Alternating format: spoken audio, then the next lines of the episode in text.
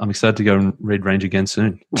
no, don't. Yeah, I can take one of the recommendations. Don't read Range again. You, you, you, true, true. You, you clearly absorbed enough. You're going against the ideas of Range, Asho, if you just spe- specialize in Range. Yeah.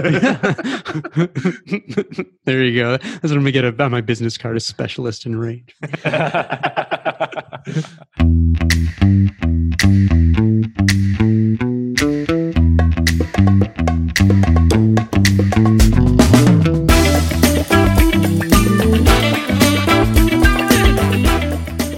Welcome back to What You Will Learn. My name is Adam Ashton. And my name is Adam Jones. We just had a great chat with David Epstein, probably the most underrated author and thinker going around. Would you agree with that? I like how you always have the, the most, the, the best author, the smartest bloke, the most underrated. Well, he's all four of them combined in one hit.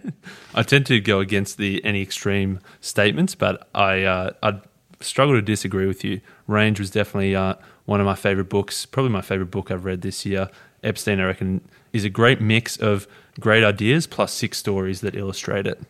So, what you're about to hear is an expanded version. We're going to go a little bit more into the detail of David's ideas on range, and different ways you see it manifests itself in the world, and then, of course, how you can use range to your own advantage. Man, I'll say this, you might disagree with me, but range, it's 12 chapters. In our episode, we probably talked about three of those chapters. In this episode, we probably talked about another three or four of those chapters. But for me, it's one I, I would definitely recommend people read. Well, David, thanks so much for joining us. I got to say, Range is the book uh, that I've read the quickest, I guess, twice in succession. As in, when I put it down, it was the quickest book that I reread for the second time. Uh, so it's definitely my, my favorite book of uh, 2020 so far. That's amazing. I'm, I'm honored to hear that. Thank you. Um, can you uh, kick us off with the story of uh, two famous sportsmen at the top of their field, but took very different paths to get there? Yeah, so I think I think the first one, um, at least at least in the U.S., even for people who have not don't know the details of it, they've they've basically absorbed the gist because it's so culturally prevalent, and that's that's the story of Tiger Woods, whose father famously gave him a putter when he was seven months old uh, at 10 months, he started imitating his father's swing. At two years old, you can actually go on YouTube and see him on national television. At three, he starts saying, I'm going to be the next Jack Nicklaus, you know, I'm going to be the next great golfer. And fast forward to age 21, and he's the greatest golfer in the world. It's kind of the quintessential early specialization 10,000 hours story. Now, on the other end of the spectrum, I told the story of an athlete who uh, took a bit of a different path. You know, he did some some swimming, some uh, some tennis, some wrestling early on. His mother was actually a tennis coach, but declined to coach him because he wouldn't return balls normally. You know, he sort of liked freestyling a little more than than following the directions. He kept trying more sports: basketball, uh, volleyball, uh, soccer. His when his coaches wanted to move him up a level to play with older boys, he he declined because he just wanted to talk with pro wrestling about his uh, with his friends after practice. And he very much he, he kept trying even more sports, you know, again, handball, rugby, skateboarding, badminton, lots of different sports. And he was very much not focused uh, early on on being the next great like Tiger Woods was. In fact, when he got good enough to warrant an interview with his local newspaper, the reporter asked him what he'd buy with his first hypothetical paycheck if he ever became a pro athlete and he said a mercedes and his mother was appalled at this and asked if she could ask the reporter if she could listen to the recording of the interview, and the reporter obliged, and it turned out the boy had said "mehr CDs" in Swiss German. He just wanted more CDs, not a Mercedes, uh, and and she was okay with that. And and that so that that dabbler turns out to be Roger Federer, who is every bit as famous as an adult as Tiger Woods and yet even tennis enthusiasts generally know nothing about his developmental story. And so i thought that contrast was was interesting that we only hear one side of those kinds of stories. And i was curious which one the science shows is is actually the norm.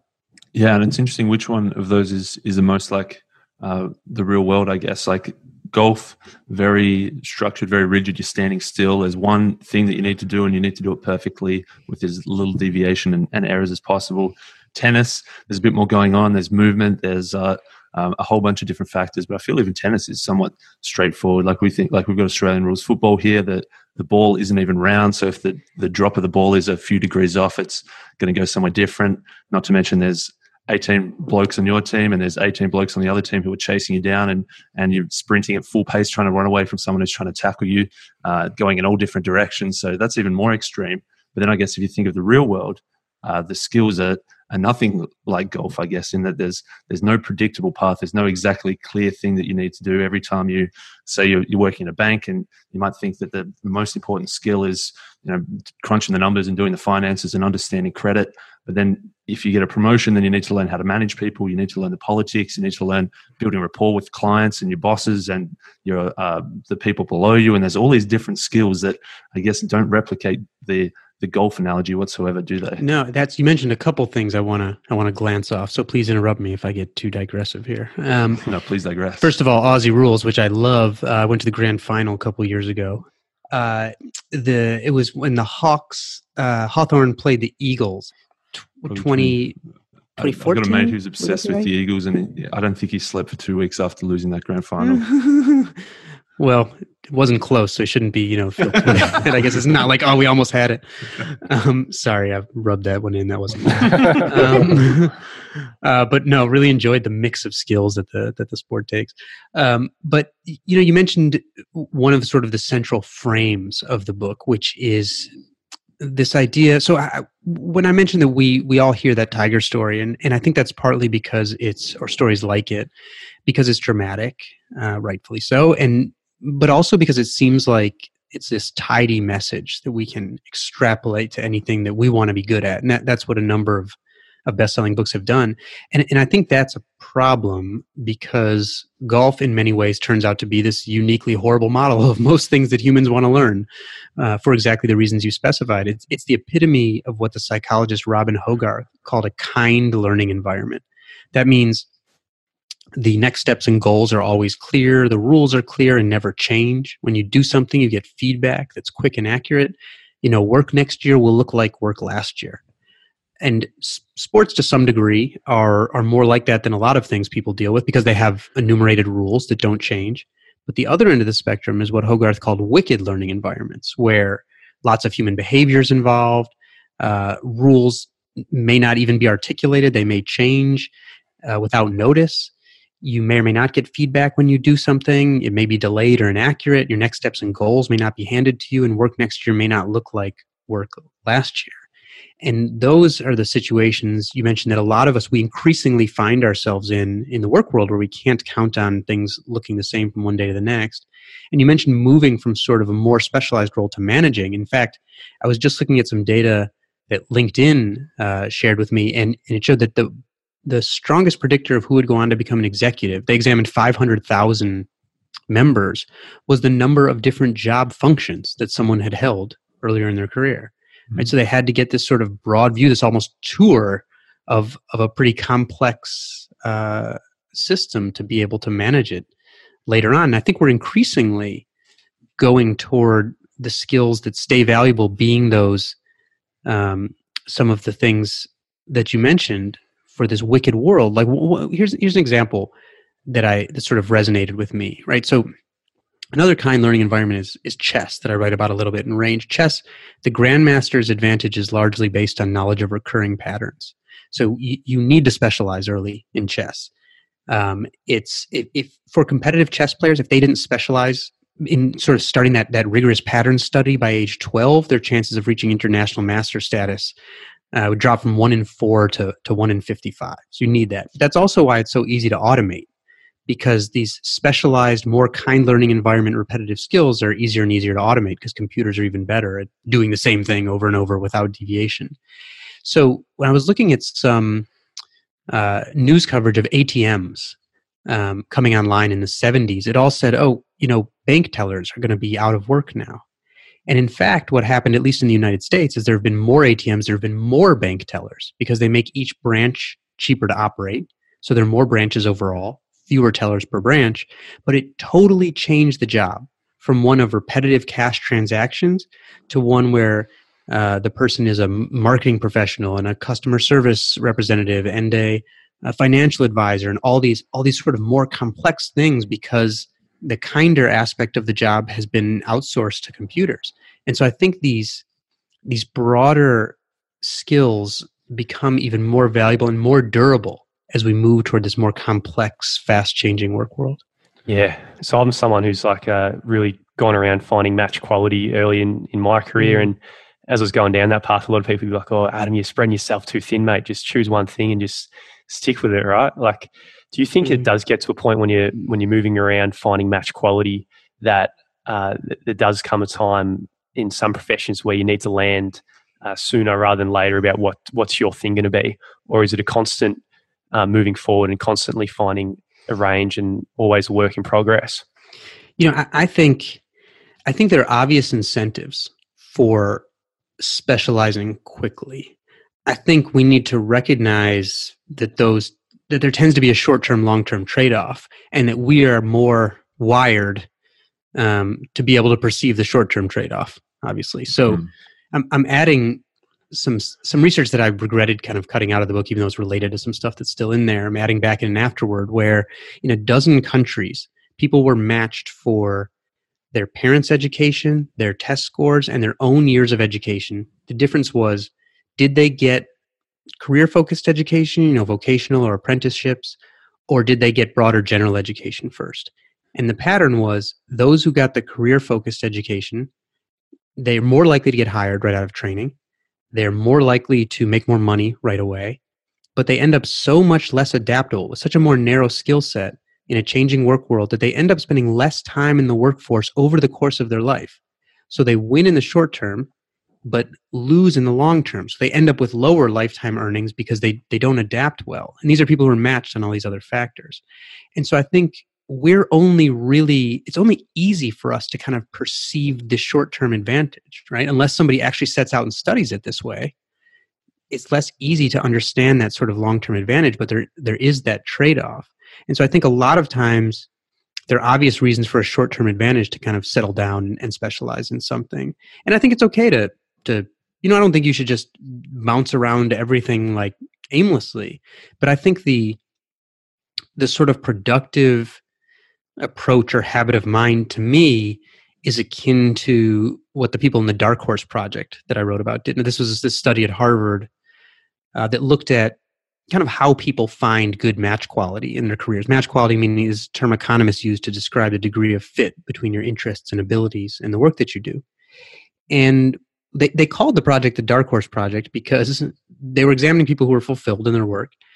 And these people would come in and say, well, don't, you know, don't tell people to do what I did because I started med school or whatever and I dropped out and then I did this other thing and that didn't work. So I had to start my own thing and they all saw themselves as having not all most the, the majority saw because some did travel a linear career path but the majority the large majority saw themselves as coming out of nowhere traveling this really unique path so they all thought they were exceptions when in fact in a knowledge economy that turns out to be the norm and their sort of common approach was they would say get a job and they'd say you know instead of looking around and saying here's who's younger than me and has more than me, so I need to be doing what they're doing.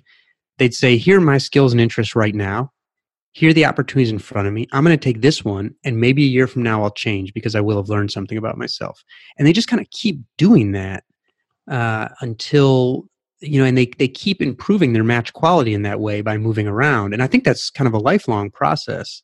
Uh, but they get they get better and better and better. And of course, the work world changes, so I think it's really a lifelong process in that way. But I think it's a habit of mind where you set out to learn about yourself and your options and continually improve that improve that match quality. And if you find something early that that is a perfect fit that's great. I think the problem is um, when people are are settling for subpar match quality simply because they're they're in a rush. Fantastic. There was three uh, great stories that we didn't get to cover in our own uh, episode talking about the book that I think really illustrate this idea of sort of going broad at the start, not worrying about feeling left behind, getting a, a range of experiences, and then bring them together later on um, for a great advantage. Uh, maybe I'll, I'll, just list the three stories, and you can either tell them all or pick pick your favorite one to explain. One was the the Italian orphanage who came these who became these uh, great musicians. Uh, mm-hmm. One was the guy very low on the rungs at the playing card company uh, who turned it into one of the biggest tech companies in the world. And then one was the looking at the the comic books and the and the cartoon drawers and and bring a range of skills to become the the best. Um, hit us with any or all of those ideas. Okay, I, I like all the story, and maybe the Italian orphans is probably my favorite story. But the the tech and the comic books, I think I can mash into kind of one story. So I'm going to start with that one, Ooh, yeah. and then then you can tell me how I'm doing. Um, Sounds like so. yeah. So the uh, the gentleman in tech you were talking about, a man, Japanese man named Gunpei Yokoi, whose work I admired, and he he didn't score well on his electronics exams in college and university. And so he had to settle for a low tier job as a machine maintenance worker at a playing card company uh, in Kyoto. Well, well, his peers who scored really well went to become sort of tech specialists at big companies in Tokyo. And he realized he wasn't equipped to work on the cutting edge. Uh, but the, the company was in crisis and had to diversify. And even though he wasn't equipped to work on the cutting edge he wanted to help. And he and he thought that maybe because there's so much information now quickly available maybe he could combine things in ways that specialists were sort of too narrow to see things that were already well understood so he didn't have to kind of reinvent the wheel as it were and so he decided to combine some technology well-known technology well first he he got an idea he started trying to figure out what people wanted and one day riding the bullet train he saw some bored uh, corporate employees on a long commute playing with calculators to, to ease the boredom of their commute. And he said, maybe I can give them something better. And so he, he took some well known technology from the calculator industry, merged it with some well known technology from the credit card industry, and made handheld games. And these were a hit. And it turned this, this playing card company, which had been founded in the 19th century in a wooden storefront, into a toy and game operation um, that people may have heard of. It's called Nintendo right? So this was the machine maintenance man who had this idea to merge sort of old technologies in new ways. And the, the translation of his philosophy uh, it translates to lateral thinking with withered technology, and it became the core creative philosophy for Nintendo. What he means by withered technology is stuff that's already well understood. You know that already you, you'll be able to apply it quickly because the basics are understood. And lateral thinking means taking it from one area and moving it somewhere else where it's seen as invention. And of course, his magnum opus was the Game Boy, which was a technological joke in every way. The processor was a decade old. The screen looks like you know rotting salad or something. Um, and when it was coming out, it came out at the same time as color competitors from Sega and Atari, and it blew them away because Yokoi knew that what his customers cared about was not color, but affordability, portability, durability, um, game selection, battery life, and by using this easy technology, he allowed drew sort of the whole game programming community onto his team, um, and it became the best-selling console of of the 20th century. By the way, while I, was, while I was reporting the book, I found my own in my parents' basement, and I flipped it on and played Tetris, which was really impressive because the batteries had expired in 2007 and 2013. Um, still working. Yeah. So, and that that sort of mimics some of these research findings. That's a microcosm of some research findings in a technology where increasingly you see the most impactful patents coming not necessarily from individuals who drill deeper, deeper, deeper into one area of technology as classified by, in this case, the US Patent Office, most of the research I looked at, um, and more often by teams that include people who've worked in a large number of different technologies, often combining things from multiple domains for invention. And that, and that looks really similar to this, and this is where I'm making the bridge between two of the stories here. It looks, looks really similar to this fascinating research in comic books where a pair of scientists wanted to see over a course of 20 years what work history characteristics cause some comic book creators to be more likely to make blockbusters than than others and what they saw they, they had been used to studying industrial processes which are a lot more repetitive and so they brought their hypotheses over from there and they thought okay it'll be the number of years of experience in the field and that turned out to be wrong okay, it'll be the resources of the publisher. Turned out also to be wrong. Well, then it's it's got to be the number of previous comics made, right? Also wrong. The best predictor turned out to be the number of different genres that a creator had worked in. So like drama, fantasy, adult, non nonfiction, crime, all, all these different genres. And one of the most interesting things to me was that at low levels of breadth, you were better off with a team of specialists. So, for example, you were better off instead of having one person who'd worked in three genres, you were better off having a team of three single genre specialists.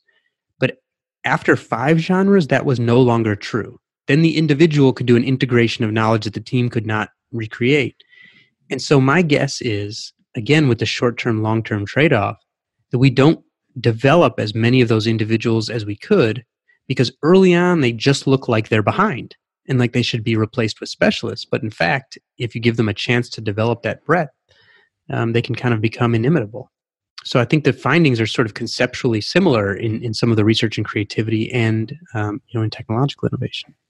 As you were telling the Nintendo story, I was thinking, oh yeah, that's kind of cool that he put those two ideas together to create something new. But that's very different from you know creating something completely brand new and innovative yeah. like the iPhone. But then it's like actually, hang on, there's like there's already cameras, mm-hmm. there's already phones, there was already like computers to access the internet and do emails and stuff, and then they just combine them all together to create you know one of the most innovative products ever.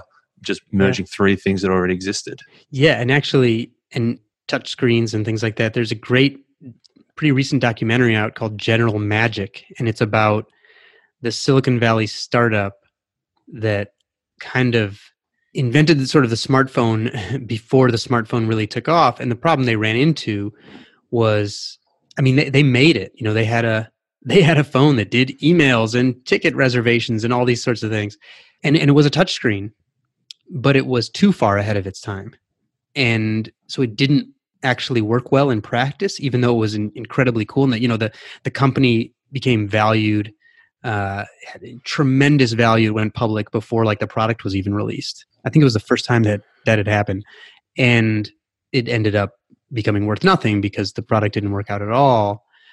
But their their error seems to be it was really cool. A lot and a lot of some of the people went on to become incredibly um, influential in tech. I think one of the guys that worked on it became the founder of Nest.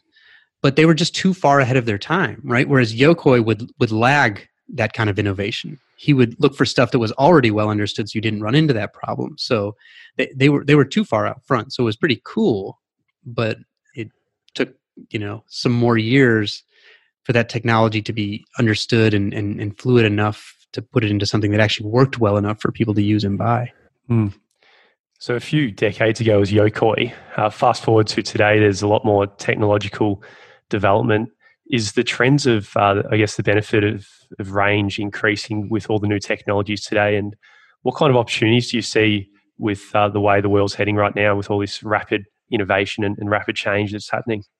Yeah, I, I think it is. I mean, and again, this comes partly from looking at the patent research where you're seeing more and more the people making these very um, influential and valuable patents are are people who've worked in a bunch of different technological classes and they're and they're often um, taking things from multiple domains, and and that that trend has uh, ex- expanded basically. So since about mm, like the late 1980s, more or less, or early 1990s, and so so I do think that suggests that there's more opportunity for rapid innovation from combining things from different domains. And I guess we all know that intuitively, I think, even if we don't say it, that, that discipline, disciplinary boundaries or silos, as we, we sometimes kind of call them derogatorily, are a necessary evil of making the way we study the world comprehensible. But actually, someone has to put the world together again at the end of the day.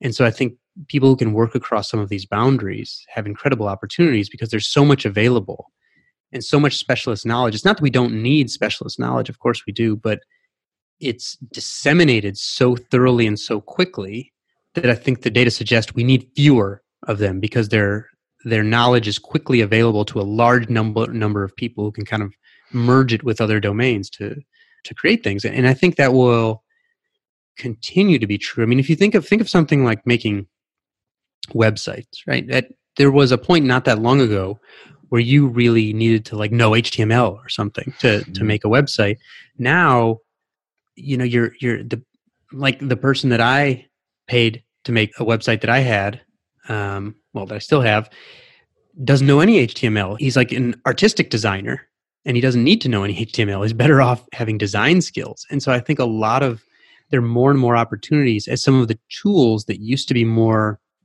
restricted to you know more specialized part of the work world uh, become much more widely available and, and, and easy to use and a lot you know podcasting is a pretty good example right? At one point you had to be someone who worked their way up in a radio station. And now there's a huge number of uh, incredible programs i think because this technology has been made available for a ton of people to use in in their sort of area whatever they're interested in and in, in, in whatever way they want yeah one of the things i look at like a, a driverless vehicles or something and you think of the computational complexity that goes into programming a car go say from the city out to the countryside and all the different and all the complexity involved with that and if that's being solved today in one industry you could just think translate that to any other industry and any computational complexity that's nowhere near that is is probably you know on the chopping block for being uh, solved by some programmers around the world. All those technical issues. Yeah, no, I no, I agree with that. I think uh, I think I, I agree. Hmm. In terms of um, you're saying that you know to be a good at building websites 20 years ago, you probably need to know all of the different types of, of code required. Whereas today, a good website maker is someone who has a design aesthetic, someone who understands a user experience going through a website. So that the skills of what makes someone good have shifted. Or like podcasting, maybe you know 10, 15 years ago, you had to be a, a sound engineer to be able to make a podcast. Whereas now it's more about the the content and how you tell mm-hmm. the stories and stuff. So as all, more and more jobs, and even you mentioned at the start about the the ATMs, turn a bank teller from someone who just gives you money to someone who has to you know give some advice or solve some problems. Uh, in terms of the way that the world is shifting, and some of the, the more mundane stuff is being taken care of by, by machines and technology. What are some of the broader, high level skills that are becoming more and more valuable, I guess, that anyone should be going out there to, to learn and improve upon? Yeah, that's a great question. I think it depends sort of where we where we start conceptually. So so one thing that I think and I'm partly interested in this because I'm interested in how journalists understand or don't understand numbers, for example, is is number sense basically and i write about this a little bit early in the book where in, in the topic of what's there called fermi estimation. So fermi estimation is named after uh, enrico fermi you know who arranged the first sustained nuclear fission reaction. And he had this uh, practice where he would ask ask people in his lab to just like make really wild estimates of things. You know, he would ask them like just how many like cows do you think, you know, are in Canada or something and the point isn't they have to get it right. And so, I, so I had a chemistry professor in college who was a huge fan of this. So we'd have a test every once in a while. You know, when we'd have an exam, there you there'd be a question on it that would pop up like, "How many piano tuners are there in New York City?" That's one of the ones I remember was on one. And your first instinct is to say, you know, for me it was like I don't know, ten thousand, and just to guess, you know. But then you realize that if you actually break it down into a lot of different estimates and you have some number sense, you say, okay, how many people are in the city? How many families does that mean there are? How many households does that mean there are? What portion do I think might have a piano? How many houses can a piano tuner probably get to in a day? How many days a year do they probably work, etc. And none of the estimates actually have to be all that accurate for you to get a pretty reasonable estimate at the end to be in the right order of magnitude. And I think that actually turns out to be an incredibly useful skill. I use it there's not a day that goes by where I'm not evaluating something usually usually something I think is not quite framed right in the news um, because I can quickly make sort of estimates like that uh, and and realize that something might not be being framed quite right when numbers show up in articles. And when I was a science grad student, I used that like crazy too to get a quick sense of you know where else should I look or or what might be wrong here or what else might be interesting. And so I think there's some of these skills of critical analysis that that can help people no matter what they're doing, whether they're they're uh, trying to quickly process news information, um, whether they're trying to help someone else think about a problem, or whether they're trying to identify important problems. Like I was looking at a little bit, you know, Google's uh, or, or Alphabet, I guess their offshoot, it called X, where they do like the moonshot uh, problems. You know, they try to like, can we have balloons that will bring high speed internet to the entire world? So they do like the really you know out there kind of moonshot projects and in just reading some of what they work on it was clear that they use skills like this where they'll say okay uh, we're not we may not be the best balloon makers but how can we add value like could we get something this high in the air uh, with this much reach and do something a little different than anybody else has done. And there's start by when you're doing these projects, you have to start by sort of figuring out what's even a feasible project where you can add value. And it seems to me that they some of the way they do that is by chopping down the problem space by making these very broad estimates early on. And so I think this kind of numeracy that allows you to make quick estimates and evaluate information uh, is a skill that's incredibly important. I, I, mean, I kind of use it on a daily basis in one way or another.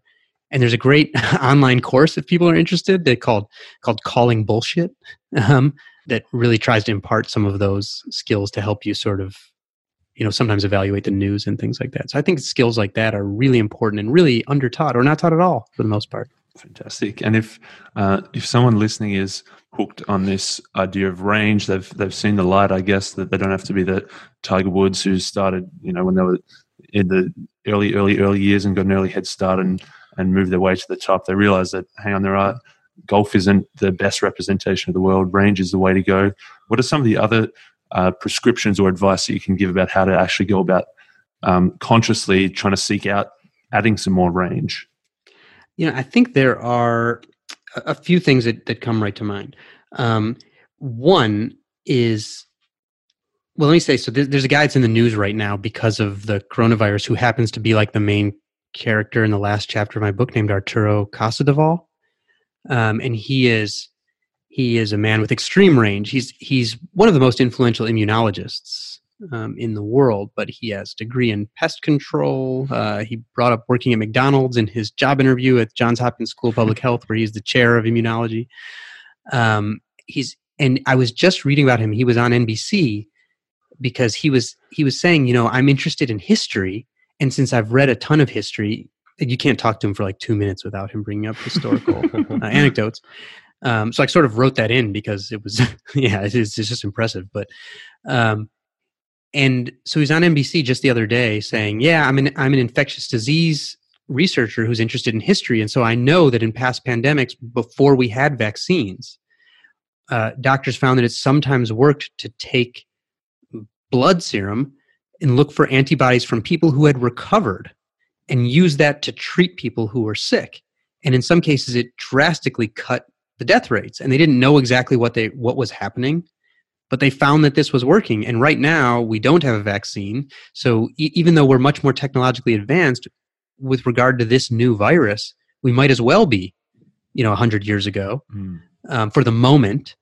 And so he suggested as a stopgap using blood serum uh, from people who have recovered. And I think it was smart for him to get that in the news because all of a sudden now it's mobilized people from over 10 states. Uh, he was just saying um, public health experts, scientists who are all coming together to try to make this happen really quick because before we have a vaccine, this might be able to save a lot of people. And it's interesting that this massive mobilization is coming because Arturo likes to read history and often science history. And what he advises his the people who work in his lab is and by the way he's he's at Johns Hopkins. He moved from a you know very comfortable job uh, somewhere else because he wanted Hopkins allowed him to start this program to try to broaden the skills of future scientists uh, with this sort of more general thinking early on in their in their education. And he tells everyone in his lab to every day read something outside of their field every day and he says they'll often tell him like no I'm, I'm too busy sorry I don't, I don't have time and he says no no you do because it's more important than these other things that you're doing like you, you'll do these things it's more important and also by the way, don't take, and he says, you know, don't take your lunch back to your lab bench. Take it and sit with someone that you don't know because these, the important collaborations will be interdisciplinary. And it, you might feel like you're wasting time not taking your lunch back to your lab bench, but it may end up being the most important thing you do. And so that, that, so number one recommendation read something outside your field every day. It could be two minutes, but just something. And I think his other suggestion about lunch gets to uh, this this kind of well known body of research called the strength of weak ties. Th- this was really about how people find jobs. That it turns out they usually find jobs not from people in their direct network because those people tend to be quite similar to them and have similar networks, but that most people get new jobs from people sort of on the fringes of their network who who have a very different body of knowledge than the people in the center of their network. And so I think it's really useful to find ways to keep expanding your network a little bit because we can get comfortable and end up with a network of people in our own field who basically know the same stuff and the same people that we know. And if you do that, you're not kind of capitalizing on that strength of weak ties. And, and lastly, just for myself, um, I started. What my favorite quote in range is from Herminia Ibarra, um, uh, professor who studies career transitions, and it is we learn who we are in practice, not in theory. And what she meant is that there's all these kind of quizzes and stuff that are meant to convince you that you can just introspect about yourself and know what you should be doing in the world. But in fact, what the research shows is really you have to do stuff and then reflect on it. Because you, you, you learn about yourself by doing stuff and not before. And so I was really influenced by her work. And so I started something I call my, my book of small experiments, which is basically like when I was a science grad student.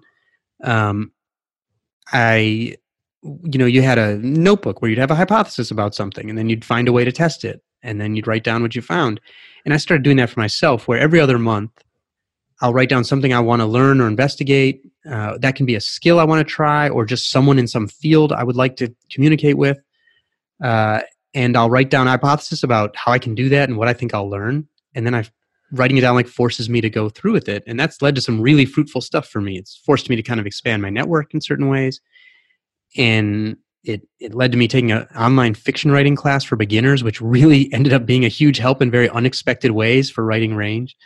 Uh, so that's something that I've chosen to do to to force myself to not just continue to do only the things I'm already comfortable with, basically. Yeah, that's uh, three bits of phenomenal advice, and particularly the first one, you're really confirming our self opinion also because we read a lot and we like to tell ourselves we're always doing the right kind of stuff.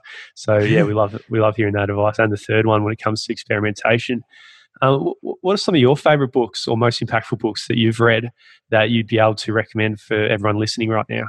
So one of the the book that's probably had the single biggest influence on my thinking is by Philip Tetlock. I kind of summarize his his research in chapter 10 of, of the book. So he studies judgment and decision making.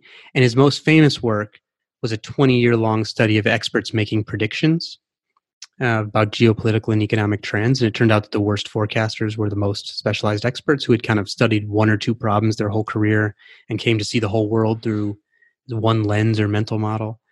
And, and the best predictors were these just sort of bright people with wide ranging interests, basically.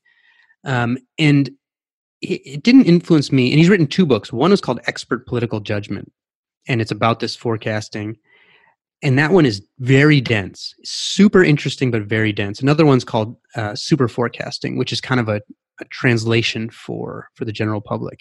And but I read Expert Political Judgment because super forecasting wasn't out at the time I first got interested in his work.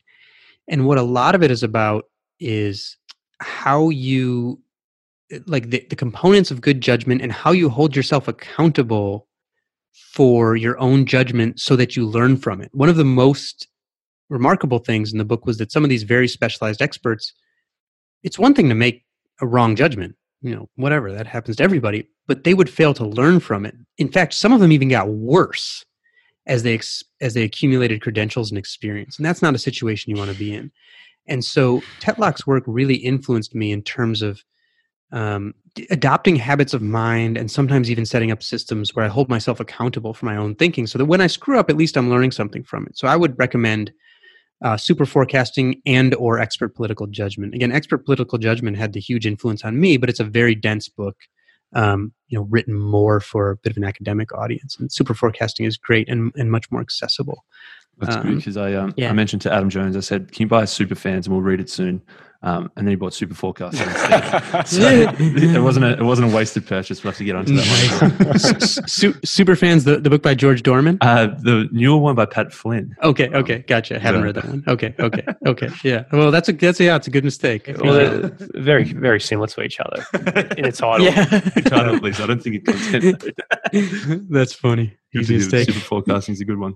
You know, of of the new books, I would say. So sorry, I, I don't, I won't carry on. But there are a couple that I've read just recently. If people are looking for new new recommendations, I thought, yeah, please, I thought I thought Loon Shots by Safi Bahcall, L O O N by Safi Bahcall, uh, was super interesting. In one of the, I'm into analogies, I guess. He, he's a, he's a physicist who uh, wrote this book about kind of crazy projects where you try to do something extremely innovative.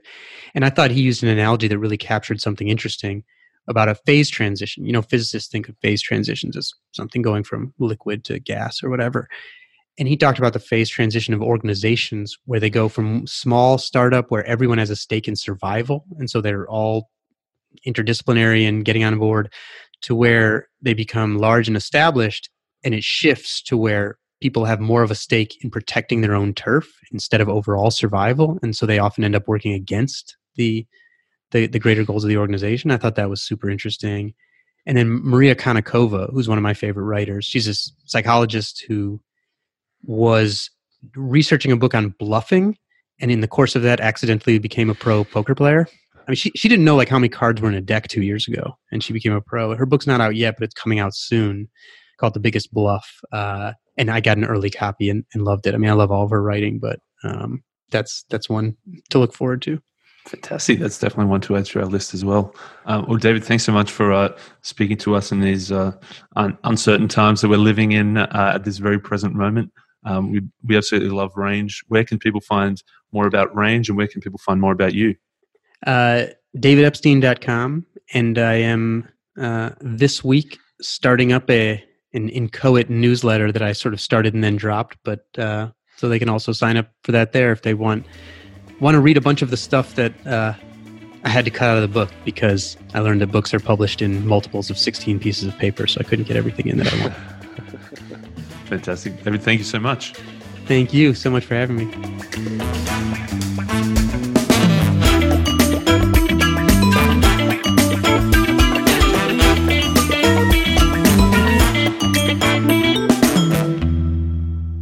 If you're listening on Spotify, you can share this episode directly onto Instagram stories so that anyone can check out this episode very quickly and very simply. Tag us on Instagram. We're not really that good at social media, but if you tag at what you will learn on Instagram, we'll give you a like, we'll give it a share on our story as well, because we love seeing what you guys are enjoying and what you guys are listening to.